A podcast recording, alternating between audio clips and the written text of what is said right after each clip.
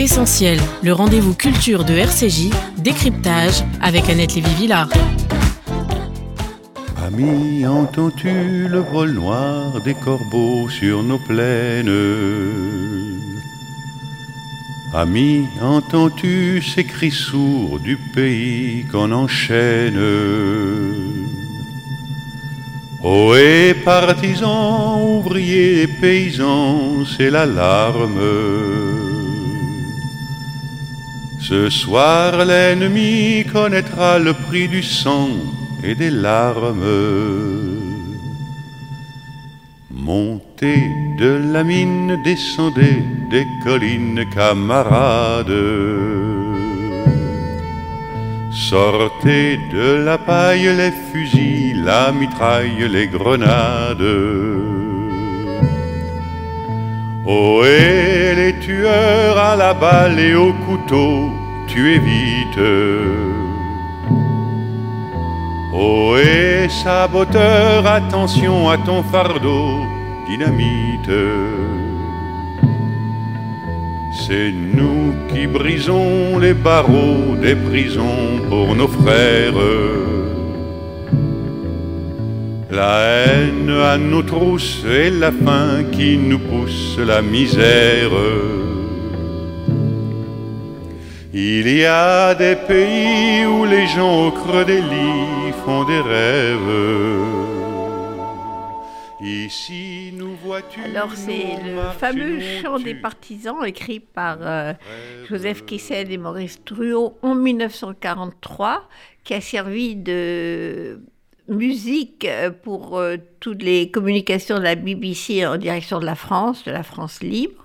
C'est devenu le chant de la résistance.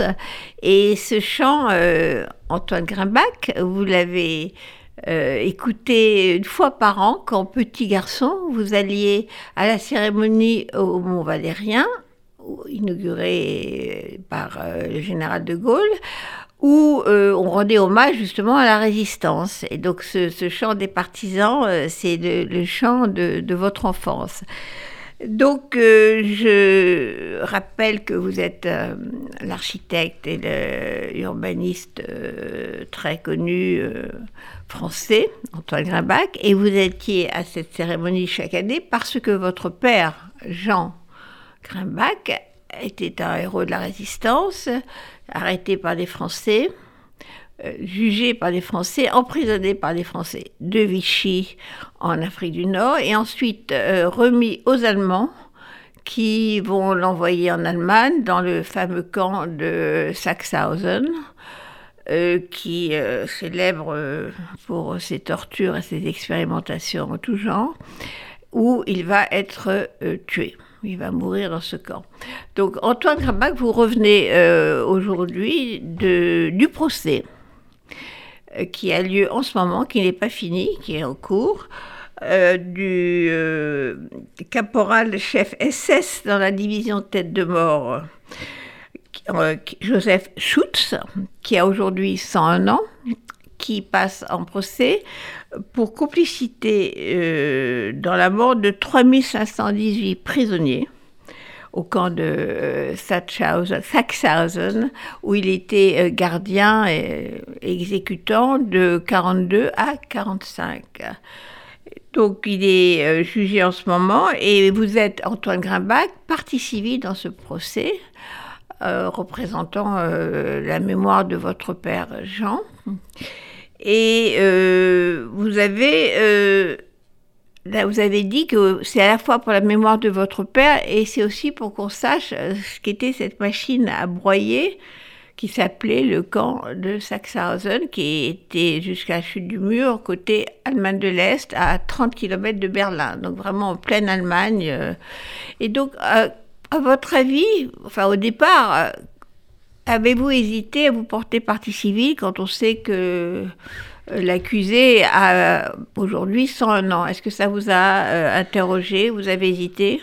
Évidemment, je veux dire que j'ai eu, euh, j'ai eu un petit instant d'hésitation à, à, me porter partie civile dans ce, dans ce procès, mais très vite, euh, je l'ai surmonté parce que je, je crois que, d'une part, euh, par respect pour mon père, je veux dire qu'il n'était pas question de ne pas participer à, à quelque chose qui était, qui célébrait les, les, horreurs qui se sont passées dans ce camp, et aussi parce que au-delà de, au-delà de mon père, simplement pour les archives, comme, comme l'explique très bien le, l'excellent euh, avocat Walter, qui est un véritable chasseur de nazis, qui est que le procès, et d'ailleurs l'acte d'accusation fait 100, 134 pages, et il raconte tout ce qui se passait dans le camp, sous les yeux de ce, de ce soldat qui était un, pauvre type euh, euh, lituanien euh, qui,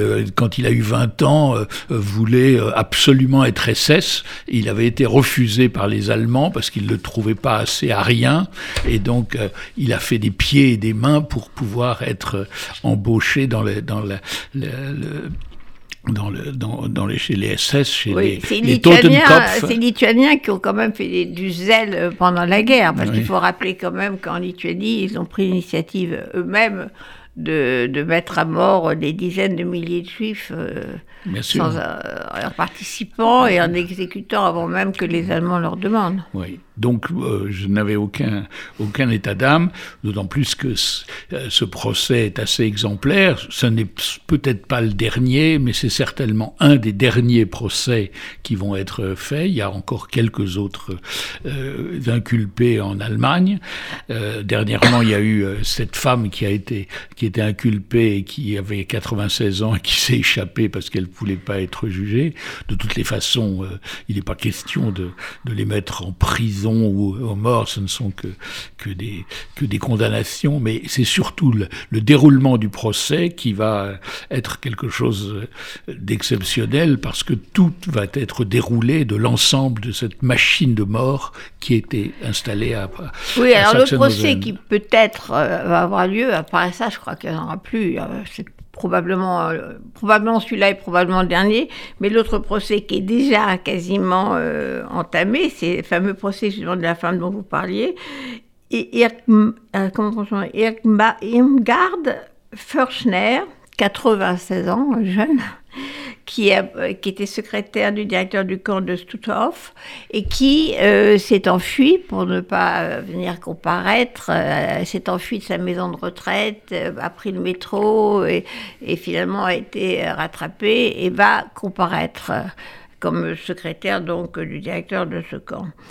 Donc, mais c'est probablement quand même le dernier, ou du moins le dernier qui va se dérouler dans des conditions avec le temps, le temps d'examiner euh, tous les documents. Euh, est-ce qu'il a, il a parlé le Alors, bon, euh, D'abord, ce qu'il faut savoir, c'est que le jugement a lieu à Brandenburg, qui est une petite ville à 30 km de, de, Berlin, euh, dans un, une ancienne prison euh, d'Allemagne de, de l'Allemagne de l'Est, euh, où il y a un gymnase qui a été transformé en tribunal. Euh, les raisons pour lesquelles c'est dans ce lieu sont pour moi un peu étranges parce que je crois que ça a été fait aussi pour qu'il n'y ait pas de contre-manifestants euh, des nazis qui veulent euh, manifester. Mais enfin, euh, l'argument, c'est parce que le, ce, cet inculpé habite dans cette petite ville et le président du tribunal aussi. Donc, comme euh, c'était commode. C'était commode parce que c'est toujours simplement deux jours par semaine, deux heures, tout de 10 heures à midi, parce que à l'âge de ce, de ce type, il fallait quand même un peu le ménager. Mais il y a eu un examen médical qui a dit qu'il était en état. D'ailleurs, il l'est, on l'a vu. Il a parlé euh, quand il est arrivé. Qu'est-ce qu'il a dit? Euh, Il a raconté son histoire de famille, mais il a surtout dit, ce qui est le plus important, il a dit Je ne répondrai à aucune question sur, pendant toute la période où j'étais SS euh, dans le camp de Sachsenhausen. Alors c'était un peu. hein, mais c'est pourquoi? Parce qu'il a le droit, c'est la loi. Euh, dans les, d'ailleurs, dans les grands procès euh, de tous les grands criminels nazis, euh, il y en a beaucoup d'entre eux qui ont pris cette même. Ce Ben, même- nous, on a eu Klaus Barbie à Lyon euh, qui a dit qu'il ne parlerait pas et qui est reparti dans sa cellule pour revenir le jour de- du verdict. Voilà, je, bon, euh, je- je- moi je, ne, m'y attendais pas. Je m'attendais même, j'avais même préparé une certaine, un certain nombre de Des choses à, à lui dire, Ouais. de questions, d'agressions. Tout d'un coup, il dit, moi, je ne parlerai pas. Et son avocat d'ailleurs euh, lui enlevait le micro dès qu'il avait envie de parler, parce qu'il avait envie quelquefois de répondre aux questions du Donc l'avocat procureur l'empêchait de parler. Et son avocat l'empêchait de parler. Alors c'était quand même un peu surprenant. Donc en fait, oui, ça, donc c'était quand même très troublant. Très, très, moi, j'étais quand même assez bouleversé d'être là, de devoir parler de, de mon père, de la guerre, de, de, de ce camp, de toutes les horreurs qui se sont passées dans ce camp dont on va parler tout à l'heure. Alors ce camp, euh, donc euh, c'est en Allemagne, c'est pas euh, comme Auschwitz-Birkenau et tous les grands camps d'extermination. C'est un camp qui n'était pas un camp d'extermination, qui était donc dans la banlieue de Berlin. C'est ça qu'il faut dire parce que c'est en c'est euh, en pleine Allemagne, c'est pas euh, dans la Pologne lointaine, donc euh, tous les Allemands pouvaient voir ce qui s'y passait. C'était pas destiné aux Juifs et à l'extermination, c'était dès le départ en, en 36 un camp pour les opposants à Hitler. euh, pour les tziganes, pour les résistants, après ça sera pour les prisonniers soviétiques. Euh, C'était pas euh, du tout le modèle de camp d'extermination qu'ils vont mettre en place avec euh, Treblinka, Auschwitz, Sobibor, etc. En Pologne, caché. Là, c'est en- encore une fois, c'est en Allemagne. Et donc il y avait avant, en 1933, euh, Hitler a tout de suite, tout de suite ouvert un camp d'internement de ses opposants. Ça s'appelle Dachau, Dachau. Euh, c'est assez impressionnant. Dès qu'il arrive au pouvoir, Hitler, il ouvre tout de suite un camp pour enfermer les gens. Et ça sera aussi euh, un camp d'expérimentation avec la même population d'opposants, de tziganes, de juifs. Euh, toutes sortes d'homosexuels. Donc, euh, euh, Sachsenhausen, ça sera Dachau, mais en plus perfectionné. C'est-à-dire que ça devient vraiment un camp pilote. Alors c'est vrai que la proximité de, de Berlin, mais ce qui devient aussi, c'est que c'est un camp qui est tenu par les SS. Et la, la- la singularité des camps qui est devenu par les SS, c'était la violence et l'expérimentation permanente de toutes les façons de tuer les gens le plus vite.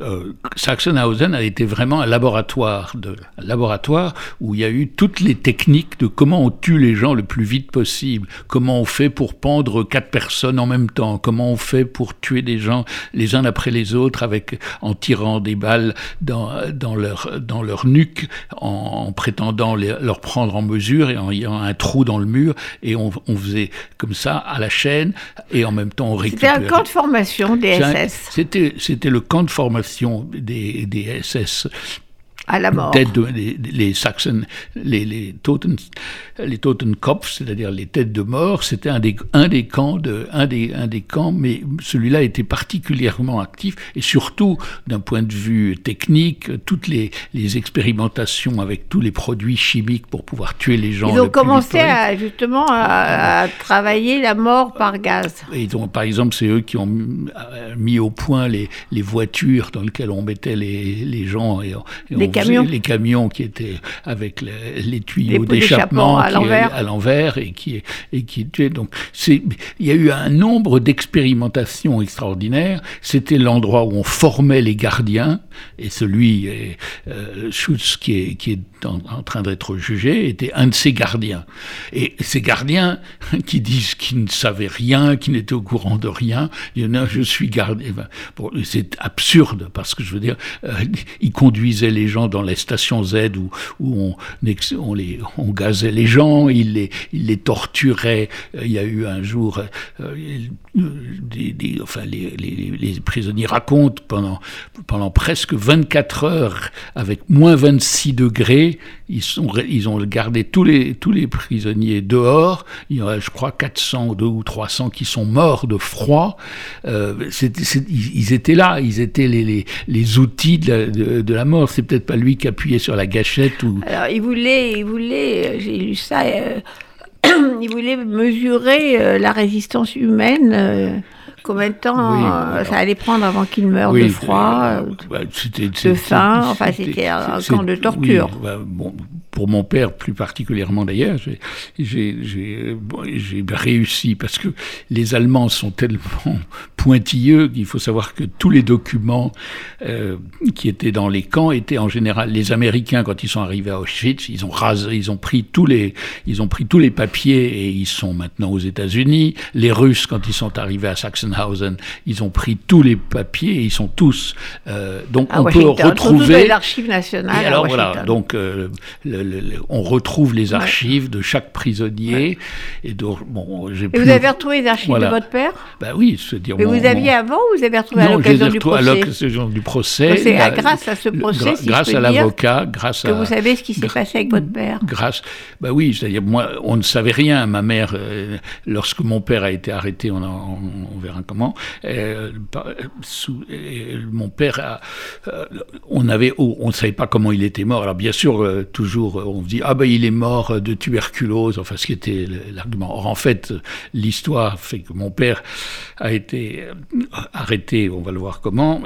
mais quand il était dans le camp, il a été sorti du camp pour aller à Alexanderplatz, qui était à 30 km. C'était le à Berlin. À Berlin, le, le, QG, le QG, le QG de SS. Le QGSS était à Berlin, et là, c'était euh, le lieu de la torture la plus ignoble qu'on puisse imaginer. Quand on rentrait là-dedans, c'était pour y être torturé. Donc mon père est rentré là-dedans, donc il a dû être torturé. Il a été ensuite emmené dans un, camp de travail, parce que ce qu'il faut savoir, c'est que la, proximité de ce camp de Berlin, c'était aussi parce que c'était un camp de travail.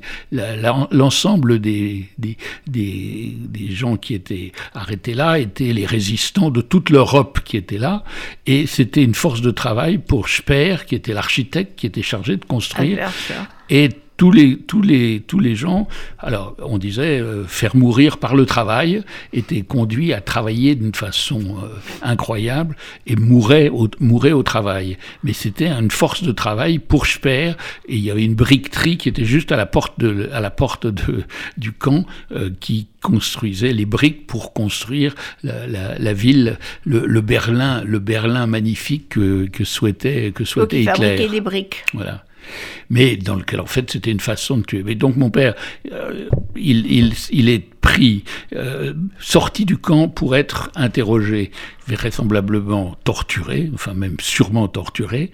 Il sort de là, il est mis dans, dans le camp de travail parce que c'était là, il est exténué et on le ramène, on le ramène au camp il est complètement euh, dans un état terrible, même l'hôpital n'en veut pas, et huit jours après être rentré du camp, eh ben, il est mort. Et dans ces huit jours, on l'a mis dans un lieu qui était un lieu, qui était un mouroir où les, où les, où les nazis regardaient mourir les gens quand on leur donne pas à boire, quand on leur donne pas à manger, comment est-ce que se comporte un, un, homme euh, pour mourir? Enfin, des trucs horribles que, que, que, j'ai appris à cette occasion. Et donc, euh, vraiment, j'ai appris beaucoup de choses.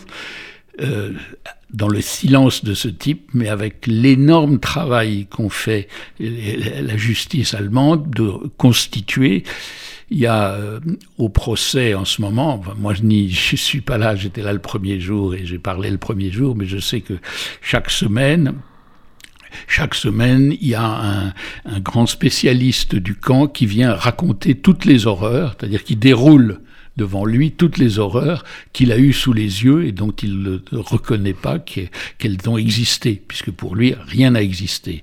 En plus de cela, il a l'outrecuidance, je dirais, de parler dans un dialecte du nord d'Allemagne beaucoup comprennent pas. que beaucoup ne comprennent pas, que ce soit le président du jury ou mon avocat. Lituanien bah, c'est pas un nom, il parle en allemand. Il dit ah non, j'ai appris l'allemand en 1947. Je dirais, il a été pendant euh, cinq ans SS euh, euh, pratiquement. je veux dire, bon, c'était Donc il monte jusqu'à la dernière minute.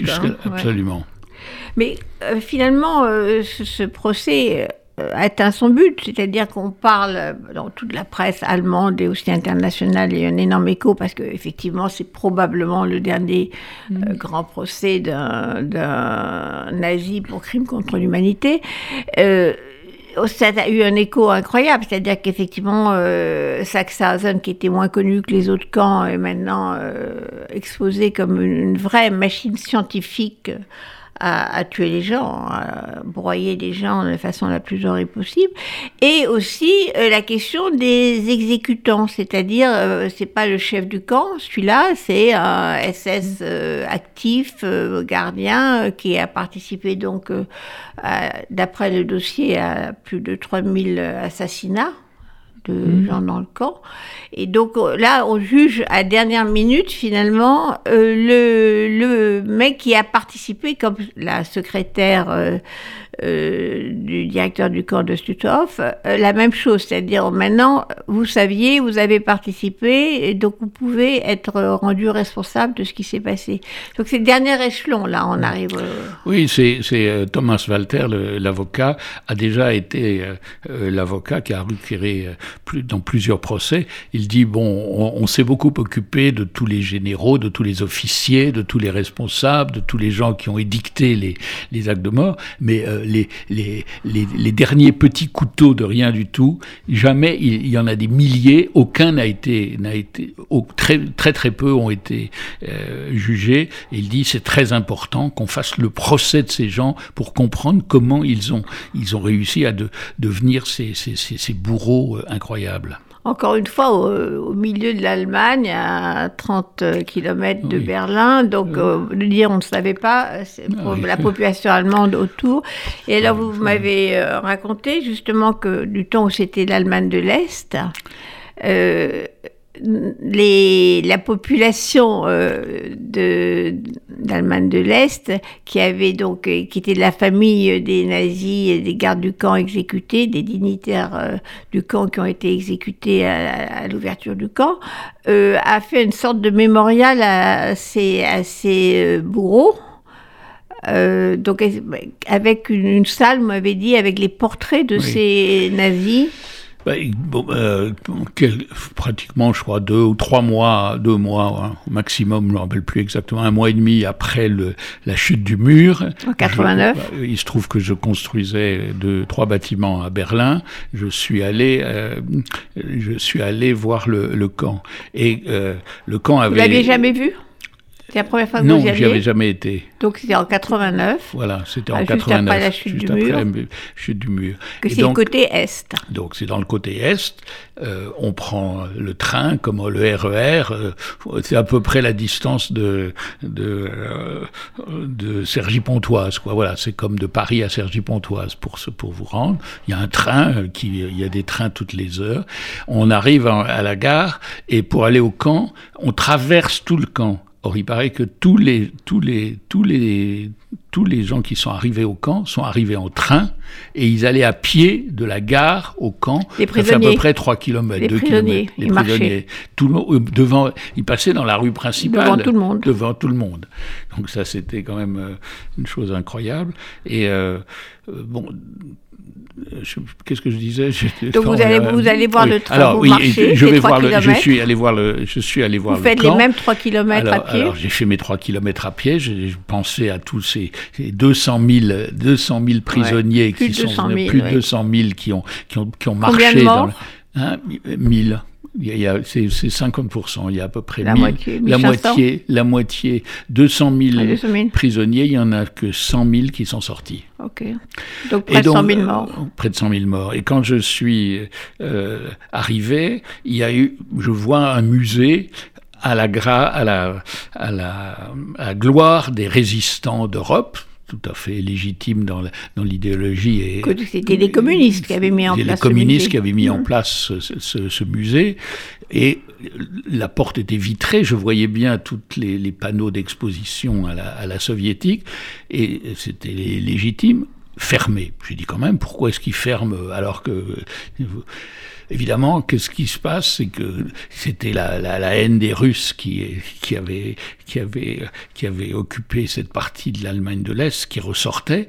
Et puis je vois une baraque qui est repeinte à, à neuf, et puis je vois même qu'il y a la lumière. donc après la chute du mur, il n'y a plus oui, de communistes, donc ils repeignent cette baraque. Voilà, ils repeignent une baraque en, en blanc, oui. et euh, j'expliquerai aussi pourquoi j'étais allé là-bas, mais ils reprennent une baraque en blanc, je rentre dans la baraque en blanc, j'ouvre la porte, et à ma grande stupéfaction, j'étais avec mon épouse, on, on, rentre et on voit des portraits d'officiers allemands en grand uniforme d'apparat sur tous les murs.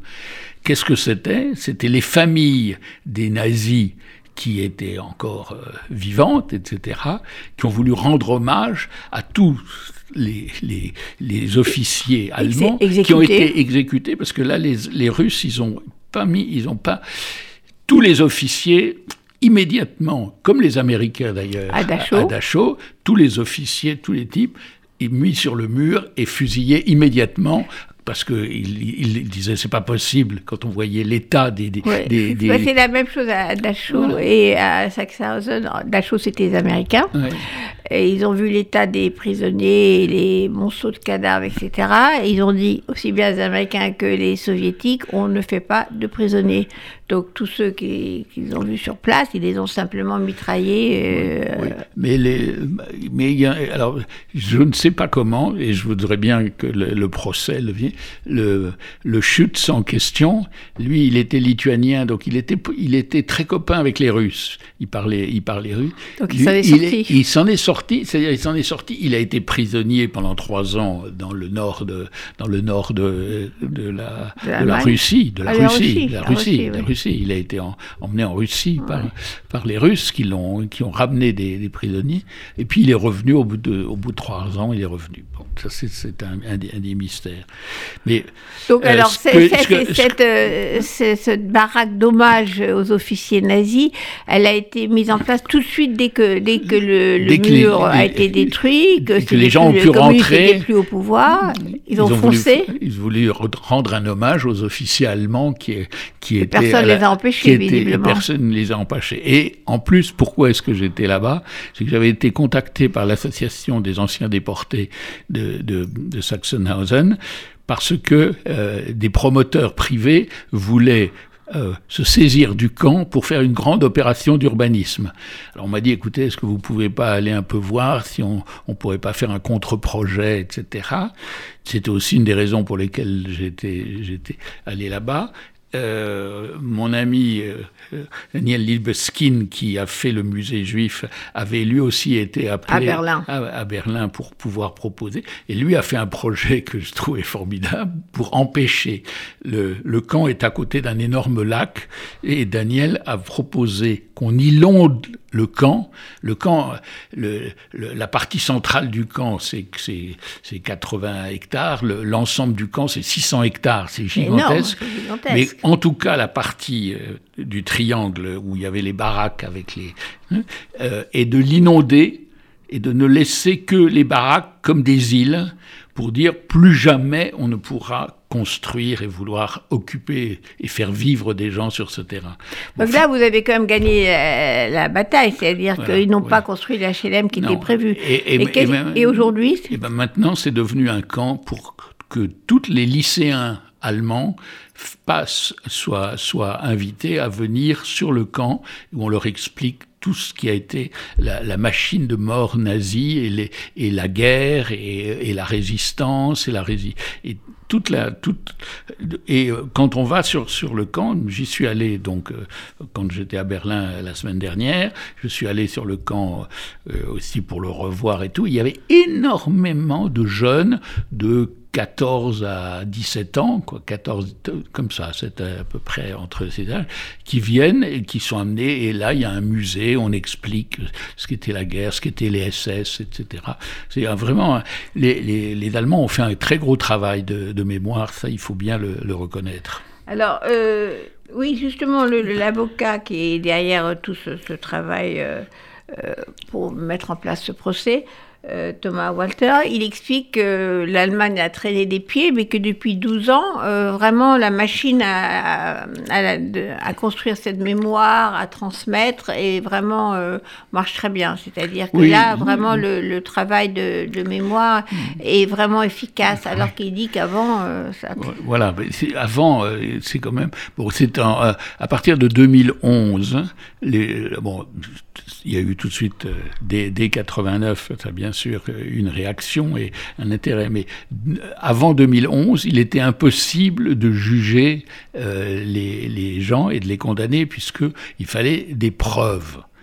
Or, euh, la législation a changé en 2011 en Allemagne, à l'occasion d'un procès où, justement, avec Thomas Walter, l'avocat, ils ont réussi à condamner un type qui était simplement un, moins que rien, un soldat de, dernière catégorie qui n'avait pas de responsabilité à la tête, à la tête des troupes, mais qui avait été là du, du, jour au lendemain. Et c'est les types qui étaient les, les, salopards qui amenaient, dans, amenaient ouvraient les, les, les vannes. Euh, enfin, je veux dire qu'il y avait un, des bourreaux. des bourreaux quoi. Euh, donc il a été condamné. Et c'est depuis 2011 qu'on peut condamner enfin, c'est un peu tard, 2011. C'est tard, mais Oui, mais maintenant, comme vous dites, euh, ils ont construit un musée dans ce camp. Euh, donc, est-ce que vous êtes rassuré bah, euh, justement euh, cette préservation de, ce qui s'est passé, de la mémoire. Euh. Oui, mais enfin, ce que j'ai vu quand je suis allé voir le camp avec la, résurgence des portraits nazis. C'était en 89. Oui, c'était en 89. Ça veut dire il y a quand même. Il, il, oui, oui, ça a été enlevé aussitôt. Oui. Mais il y a quand même un, grand, un grand nombre de gens qui restent nostalgiques de, du nazisme. Et, moi, je suis très préoccupé de cette résurgence justement, les néo-nazis qui sont, voilà. D'ailleurs, au procès, euh, euh, comme je le disais tout à l'heure, je pense qu'ils ont, ils ont choisi euh, le lieu du tribunal, un endroit un peu paumé dans la forêt, etc. Ça, ça, protège pas mal des, des, des, manifestants. Mais il y a un nazi célèbre qui est venu au procès. Un néo-nazi. Un néo-nazi célèbre. Et il était, il était, et il, est resté là pendant, pendant, euh, une matinée entière, et c'est seulement à la sortie qu'il y a euh, des journalistes qui l'ont reconnu. Et la police l'a arrêté et on, lui a. Et c'est un type, il venait pour prendre des photos, il faisait des conférences pour pouvoir montrer. Donc on lui a vidé son appareil photo, etc. Et tout. Bon, enfin bon, il n'était pas, il pas méchant, mais, mais euh, il, y a quand même des vrais mouvements euh, néo-nazis dans, cette partie de l'Allemagne, côté est. Absolument.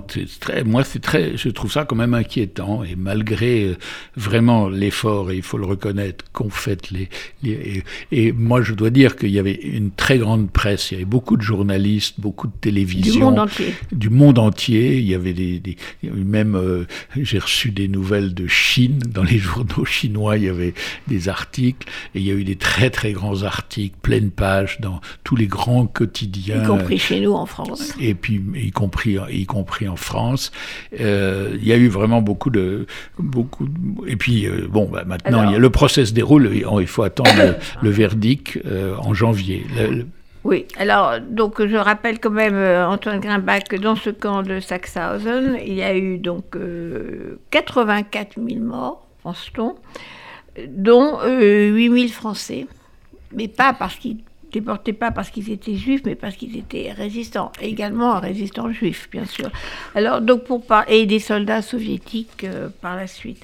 Donc, parmi les résistants juifs, il y a votre père, Jean Grimbach, euh, dont on, va parler parce que son itinéraire euh, résonne beaucoup aujourd'hui quand on reparle de la responsabilité de Vichy dans la déportation des Juifs de France, des Français juifs ou des Juifs de France. Euh, donc, votre père est parti avec votre mère, vous n'étiez pas encore né, en Afrique du Nord, en route euh, vers euh, Londres pour rejoindre le général de Gaulle. Et là-dessus, il, est il a participé à tous les réseaux de résistance qui faisaient des choses assez efficaces, comme euh, faire sauter la flotte d'Afrique du Nord. Donc, est-ce que vous pouvez parler un peu de la résistance de ce père que vous n'avez pas connu parce que vous êtes né au moment où il était déjà jugé et emprisonné? Ben, mon, mon, père était, était euh, né en 1896, donc euh, en 14-18. En 14, il avait 18 ans. Il était le, le fils d'un général, un général juif. Il n'y en avait pas beaucoup. Alsacien. Alsacien. Il ah, faut rappeler quand même les juifs alsaciens sont là depuis plusieurs siècles. Donc par rapport au débat sur la protection par soi-disant euh, par Pétain et Vichy des juifs français ou des français juifs, euh, c'est encore un mensonge parce que cette famille est alsacienne. Ah oui, bien sûr. Les, juifs sont, là depuis euh, Jules César. Ils, accompagnaient Jules César quand il, conquérait l'Europe et puis finalement ils, ils sont installés en Alsace parce qu'ils étaient à l'articulation entre la Suisse, l'Allemagne et la France. Ce qui n'était ni la Suisse ni, ni vraiment l'Allemagne qui est. Enfin, ils sont installés à cette époque-là à un endroit où il y avait plusieurs pays qui se qui se qui s'articulaient. Bon, euh, ce qui se passe, c'est que donc mon père euh, a fait, il a eu la Légion d'honneur. Il était un très grand pour la guerre 14-18. Dans la guerre de 14-18. Comme euh, beaucoup de, de Français juifs qui ont, sûr, qui ont, été, en première ligne en 14-18. Il a eu un comportement très très très particulier, tout puisque son père était son père était général, il était au combat, il, il s'est vraiment battu de, très fort et il y a beaucoup, beaucoup de documents. Qu'est-ce qui se passe C'est que, c'est que en 40, évidemment, euh, quand De Gaulle fait son appel, euh, mon père, euh, mon père qui était déjà devenu capitaine de l'armée de réserve, il était devenu capitaine d'armée de réserve, pilote, pilote d'avion et d'hélicoptère, et parce qu'il s'intéressait beaucoup à l'aviation. Mon père, euh, mon père peut pas supporter évidemment euh, les, Allemands euh, qu'il avait avec lesquels il s'était battu. Donc euh, lui, c'était évident qu'il part pour rejoindre De Gaulle, mais en 40, il épouse ma mère à Paris et immédiatement ils partent et pour aller rejoindre De Gaulle en Angleterre. Après le, ils sont partis, ils sont partis en décembre. De Gaulle a fait le 18 juin. Ils ont attendu un petit peu. Ils sont partis. Ils sont partis et pour rejoindre De Gaulle, il fallait euh, aller éventuellement à Gibraltar depuis l'Algérie. Donc ils sont allés en Algérie. En Algérie euh, française, il faut en Algérie française à l'époque, bien sûr. Qu'est-ce qui se passe? D'abord, il fallait porter l'étoile et les gens l'oublient et euh, ma mère, qui était une chercheuse... à la demande de Pétain. À la demande de Pétain, les, les, lois, les lois juives et les lois raciales, par Signées par le ma mère a eu Juifs, elle est je arrivée. rappelle, parce que vu qu'avec la, polémique autour de Zemmour, on oublie ça, le statut des Juifs qui date d'octobre 1900. 40 a été signé, annoté et aggravé de la main même du maréchal Pétain. Absolument. Et on a, il faut savoir que même en Afrique du Nord, où il y avait, toutes les horreurs qui se passaient en, France, dans la zone occupée euh, et tout, euh, quand ma mère arrive à l'Institut Pasteur d'Alger, parce qu'elle travaillait à l'Institut Pasteur de Paris, elle, elle avait un ordre de mission, parce que pour pouvoir passer en Algérie, il fallait un ordre de mission. Donc elle avait trouvé un ordre de mission de l'Institut Pasteur, qui avait très bien compris que c'était pour aller en Angleterre. Mais enfin, elle avait un ordre de mission. Et euh, ben, j'ai la lettre signée en raison des, des lois euh, des lois juives etc des lois voilà ça euh, c'est le statut des juifs dont on parle nous ne pouvons pas les juifs de toutes les professions libérales des scientifiques de l'administration de toute responsabilité journaliste juge et Voilà. Donc elle, elle, elle, elle, n'a pas. J'ai cette lettre. Il y avait euh, l'Institut Pasteur euh, faisait, faisait, faisait, était obligé de respecter les, les, les, les lois, les lois de Vichy. Anti-juive. Bon, mon père, lui, euh, ma, ma mère et ma mère essayent cinq fois de partir en bateau. Chaque fois, il y a des drames. hein. Le bateau euh, tombe en panne, la police les a vus partir, etc. Donc, ils n'arrivent pas à partir pour Gibraltar.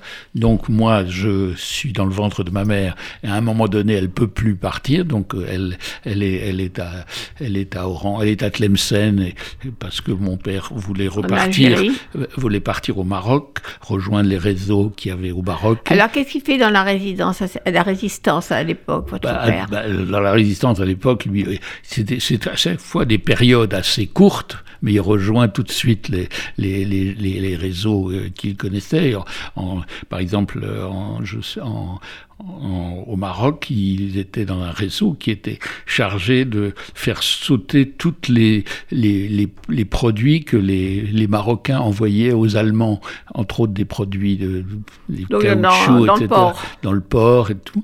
Mais c'est- bon. Alors lui, là, il, il rejoint le réseau, les réseaux. Il laisse ma mère à, à, à Oran. euh, moi, je nais. Il- et il n'arrive pas à 42. arriver. Il, il n'arrive pas à arriver à. À- à- au, au- au port à Tanger, il n'arrive pas à arriver à Tanger parce que euh, la Ah, pour police. partir à Londres. C'est pour partir à Alors, Londres. il est arrêté comment? Hein? Comment Alors, il est arrêté? il, il revient quand je nais, il- en- en- le 24 janvier 42, ben, il revient euh, deux mois après euh, pour, pour me voir.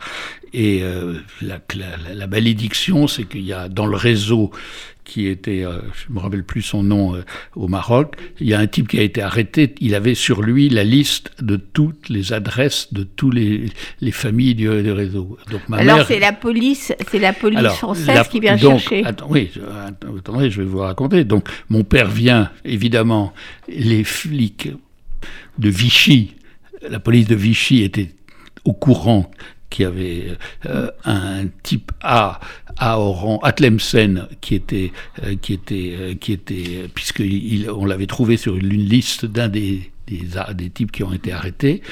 Donc, il surveillait la maison. Quand il est rentré pour me voir, Il l'a arrêté. eh ben, il, le- Alors après, il a été, il a été emprisonné, tout de suite mis en prison et jugé. c'est- bien, c'est bien la police de Vichy Qui qui l'a arrêté. qui l'a arrêté et qui l'a emmené à Tunis au tribunal militaire. Et là, c'est là, Alors, le là où tribunal il, militaire l'a jugé, il l'a condamné ben, le- il a été condamné à, à crime contre la sûreté extérieure de l'État parce qu'il était gaulliste. D'accord. Et, et, et bon, il n'a pas été arrêté comme juif, mais, mais c'était quand même la police de Vichy qui arrêtait tout le monde, les juifs et les. Alors- Donc, euh, dire que les- les- la police de Vichy a sauvé les juifs, c'est incroyable. Alors, ce qu'il faut dire, parce qu'on doit terminer euh, assez vite, la chose importante, euh, c'est que cette police de Vichy, cette administration de Vichy, de, sous l'autorité du maréchal Pétain, on va le répéter, euh, va remettre le prisonnier euh, Jean Grimbach, votre père, aux Allemands. À Bizerte, les Allemands Bizerte, débarquent, en débarquent- les Allemands débarquent à Bizerte euh, juste après que les Américains avaient débarqué à Alger, et donc ils prennent la possession de la prison où mon père était en prison. Et, et, les- et à ce moment-là, ma mère n'a plus de nouvelles, mais euh, on a, elle apprend tout d'un coup qu'il est à est à Sachsenhausen. Ils ont, ils, ont pris tous les résistants qui étaient, tous les résistants gaullistes qui avaient été arrêtés par la police de Vichy, qui étaient dans la prison de, dans la prison de Tunis, et ils les ont, euh, ils les ont emmenés euh, En en, Allemagne. Allemagne en avion, ce qui est quand même un truc. On les Ils appelait ont pris la peine de les emmener en avion Ben, pour les interner à côté de voilà. Berlin, à Sachsenhausen. Alors, quand Et ils là- étaient, quand ils étaient, le, le réseau Dick Jones, le réseau Dick Jones Mounier, qui était le réseau de Tunis, parce que mon père avait rejoint le réseau de Tunis, ah, parce que ah, c'est un, un peu, c'est assez compliqué. Bon, enfin, toujours est-il qu'il l'avait rejoint, il a été arrêté de nouveau et tout. Et euh, ce réseau, il était très important parce qu'il est connu pour avoir fait sauter tous les, le maximum de bateaux allemands dans le port et les bateaux, euh, les bateaux de la flotte française. Donc, pour, pour revenir euh, au début sur ce procès, donc votre père va être interné à Sachsenhausen, euh, torturé, euh, assassiné, comme euh, donc, combien on avait dit 84 000 autres prisonniers dans cet endroit, en pleine Allemagne, au centre de l'Allemagne. Et donc aujourd'hui, grâce à ce procès, on peut rétablir les faits et parler de ce qu'était cette, cette, machine à torturer à mort qui était le camp de Sachsenhausen. Donc vous pensez, puisqu'on fait le bilan, même quel que soit le verdict qui n'a pas une grande importance, euh, ce procès a été utile? Je pense qu'il est absolument utile parce qu'il il raconte absolument comment les Allemands ont mis en place une machine à expérimenter toutes les formes pour tuer les gens le plus vite possible dans les camps de concentration. Et ça, c'était vraiment la base de Sachsenhausen. Bon, merci euh, Antoine Grimbach d'être euh, venu nous parler sur cette antenne de ce procès qui doit être très dur pour vous de savoir enfin la vérité sur ce qui est arrivé à votre père et aussi de participer à ce travail indispensable euh, de mémoire, de rétablir les faits dans un climat aujourd'hui où on, penche du côté du négationnisme et du révisionnisme historique. Voilà, ça ce sont les faits. Merci Antoine Grimbach. Merci à vous. Au revoir.